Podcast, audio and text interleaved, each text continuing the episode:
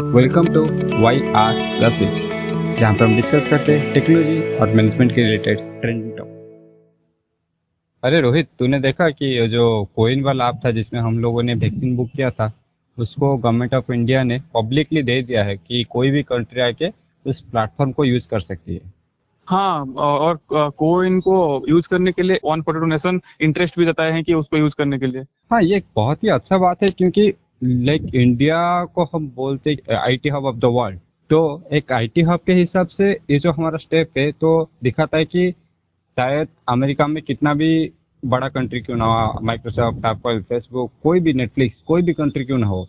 लेकिन हमारा जो देसी कंट्री से like like T C S Infosys या जो भी कंट्री से बिल्ड किया हो तो उसका जो पावर है वो दिखाता है. क्योंकि हम सभी जानते हैं कि माइक्रोसॉफ्ट एप्पल इस सब का बहुत सारा जो काम, हमारे जो आईटी कंपनी से वो सब करती है, लेकिन इतना बड़ा स्केल पे इस चीज़ को कभी एग्जीक्यूट नहीं किया गया। लेकिन इस बार पहली बार कोविड की सिचुएशन में जहाँ पे सारे कंट्रीज़ इस चीज़ को करने में प्रॉब्लम फेस कर रहे थे इंडिया एक लाइक जैसे मदर ऑफ़ फार्मेसी इंडिया को बोलते तो मदर ऑफ़ आईटी भी कुछ दिन में शायद बोलने लगेगी मुझे लगता है।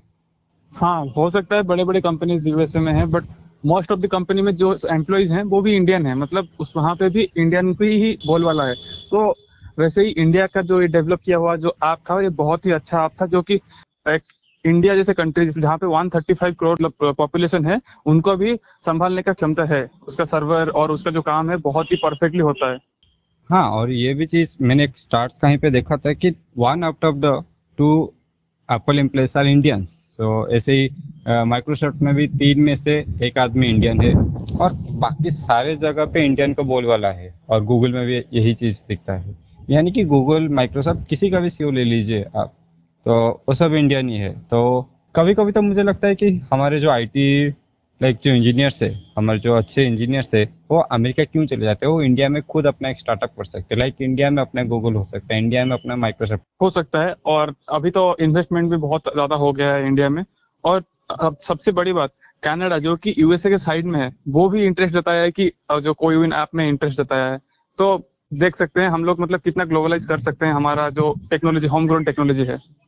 हाँ ये चीज़ और एक चीज़ को भी दर्शाता है कि जब चाइना हमारे जो साइड कंट्री वो सारे दुनिया पे एक, नेगेटिव इफ़ेक्ट डाल रहा है। जबकि इंडिया अपने वैक्सीन और अपने लाइक प्लेटफॉर्म के ज़रिए सारी दुनिया पे एक पॉजिटिव इफ़ेक्ट डाले तो एक जियो पॉलिटिक्स के नज़र से भी ये चीज़ अच्छा हो जाता है। और ये बहुत ही अच्छा स्टेप है इंडिया की तरफ़ से और आगे ऐसा स्टेप लेंगे तो बहुत ज़्यादा ग्लोबलाइज हो सकता है। इंडियन जो टेक्नोलॉजी है वो बहुत उनको एनकरेजमेंट मिलेगा इस स्टेप से।